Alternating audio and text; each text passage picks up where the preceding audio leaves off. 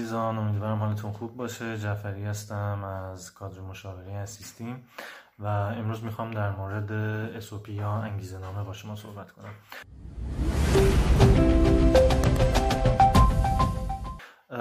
قبل از اینکه صحبتمون رو شروع کنیم خواهش می‌کنم حتما در کانال ما subscribe کنید اگر تا به حال عضو نشدید و اگر موضوعی مد نظرتون هست که می‌خواید در موردش صحبت بشه حتما برامون کامنت بذارید. قطعا همطور که می‌دونید یکی از مهمترین مدارکی که حتما در روند اپلای برای دانشگاه مختلف از شما خواسته میشه SOP یا انگیزه نامه هستش. این مدرک در کشورها و دانشگاه مختلف با اسمای متفاوتی مثل Statement of Purpose یا Motivation Letter یا حتی Statement of Interest خونده میشه و در واقع محتوای میشه گفت مشابهی داره. علت اهمیت این مدرک در درجه اول اینه که اولین شناختی که کمیته پذیرش یا اساتید از شما پیدا می‌کنن در در واقع روند apply تون توسط همین مدرک هست که شما خودتون و گذشتهتون و اهداف آیندهتون رو توی این مدرک توضیح دادید و در واقع نقاط عطف زندگی آکادمیک شما رو بیان می‌کنه. و همین خاطر خیلی تاثیر گذاره و از بین ممکنه صدها اپلیکنت برای یک پروگرام و یک رشته تنها تعداد کمی در حد انگوش شمار انتخاب بشن به دلیل کیفیت اسوپیشون البته در کنار شرایط رزومه مثل معدل نمره زبان و مقالات که اونها هم خیلی تاثیرگذار و مهم هستند نکته اول در ارتباط با محتوای پاراگراف های اسوپی یا انگیزه نامه هستش. در پاراگراف اول شما باید علایق و در واقع پیشینه علاقه مندیتون به رشته ای که درش تحصیل می‌کنید رو بیان کنید و به نوعی پیوندی با این رشته با کودکی یا نوجوانیتون ایجاد کنید که نشون بده شما انگیزه کافی برای ادامه تحصیل در این زمینه و field رو دارید. در پاراگراف دوم باید خلاصه ای از مقاطع تحصیلیتون رو در واقع ارائه بدید. در کنار سوابق کاریتون البته اگر وجود داره. علت اهمیت این بخش به حال میشه گفت یکی از مهمترین بندهای اسوپی هستش. اینه که کمیته پذیرش ببینه شما چه نقاط قوتی و چه نقاط عطفی رو در مدت تحصیل و یا کارتون می‌بینید.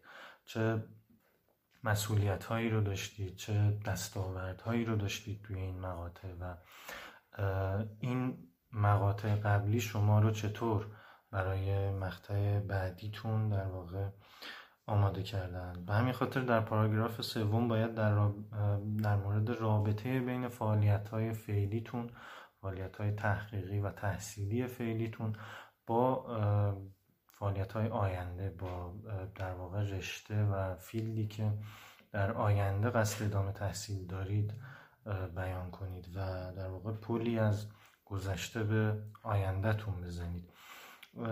این بند خیلی مهمه و در واقع اهمیتش برای اینه که مجدد کمیته پذیرش قانع بشه که شما به اندازه کافی هم علاقه و motivation برای ادامه تحصیل در این field دارید و هم background قوی رو کسب کردید اطلاعات لازم رو دارید و اگر admit بشید پذیرفته بشید برای این program در آینده به مشکلی نمی‌خورید.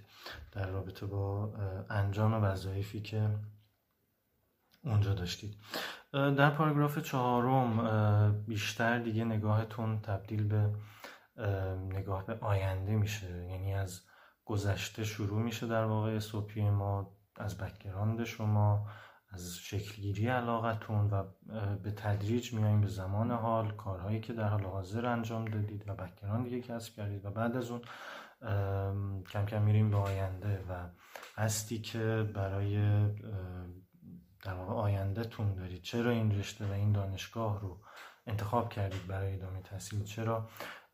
در واقع کشور اصلا به نظر شما مقصد مناسبیه برای اینکه شما ادامه تحصیل بدید؟ حتی اگر قبل از apply مکاتبه با اساتید داشتید و جواب مثبتی از اونها گرفتید و در واقع موافقت کردن که اپلیکیشن شما رو supervise supervise کنن حتما باید اسمی از استاد در اسوپی شما برده بشه و توضیح بدید که چطوری و به چه دلایلی این استاد اپلیکیشن شما رو هم ساپورت می‌کنه؟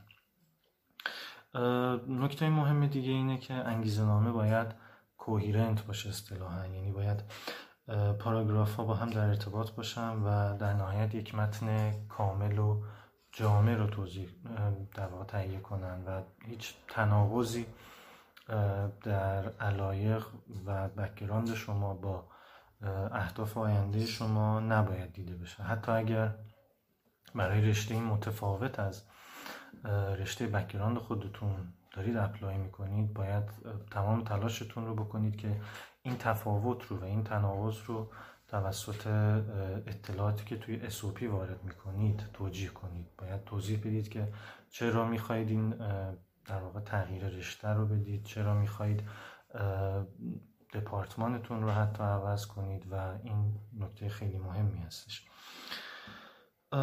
توجه کنید که به حال رزوم انگیزه نامی یا SOP رزومه یا سیوی نیستش و شما اصلا نیاز نیست فعالیت هایی که داشتید رو به ترتیب اونجا لیست کنید. نکته مهم و تفاوتی که بین SOP و در واقع رزومه هست اینه که شما باید نقاط عطف کاریتون رو شرح و بست بدید و توضیح بدید که چرا و به چه دلایلی این عناوین و این دستاوردها می‌تونن شما رو تبدیل به یک case مناسب به یک کاندید مناسب برای پذیرش در اون program یا position می‌کنن. نکته بعدی مهم ما این هستش که باید توجه کنید به هر حال نکاتی که ما اینجا در این چند دقیقه بهش اشاره کردیم. صرفا یک سری نکات کلی هستن که نیازه هر کسی توی SOP خودش رعایت کنه. ولی مهمترین نکته و مهمترین بخش در واقع کیفیت یک SOP بحث شخصی سازی اون هست. اینکه شما SOP رو متناسب با رزومه خودتون با بیان خودتون و در واقع برای هم خودتون و اون position ی که می‌خواید براش apply کنید نگارش کنید و خیلی نباید کلی‌گویی داشته باشه. هر چقدر SOP به صورت در واقع اختصاصی و ویژه نگارش بشه برای شما و برای اون position خیلی می‌تونه تاثیر مثبتی رو در کمیته پذیرش بذاره. به همین خاطر نیازه که هم تسلط کافی به زبان انگلیسی داشته باشید و همین که اون ریز و بهم نگارش در واقع انگیزه نامه رو بدونید. همکاران ما در اسیستیم که بیش از صد کارشناس از سی کشور مختلف دنیا در رشته مختلف تحصیلی حضور دارن. می‌تونن شما رو در نگارش این مدارک هم به صورت مشاوره هم به صورت در واقع ویرایش اسوپی های نگارش شده توسط شما همراهی کنند تا انشالله بهترین نتیجه رو بگیرید. به وسیله نگارش مدارک با بهترین کیفیت ها این نکته رو هم اضافه کنم. اگر شما احساس می‌کنید رزومه شما کافی نیست رزومه پایینی دارید از نظر معدل از نظر نمره زبان یا پابلیکیشن و مقاله مدارک apply شما و کیفیت این مدارک از جمله SOP و recommendation letter و در کنار اون CV خیلی می‌تونه کمک کنه در کاور کردن نقاط ضعف شما و به نوعی توجیه این نقاط ضعف.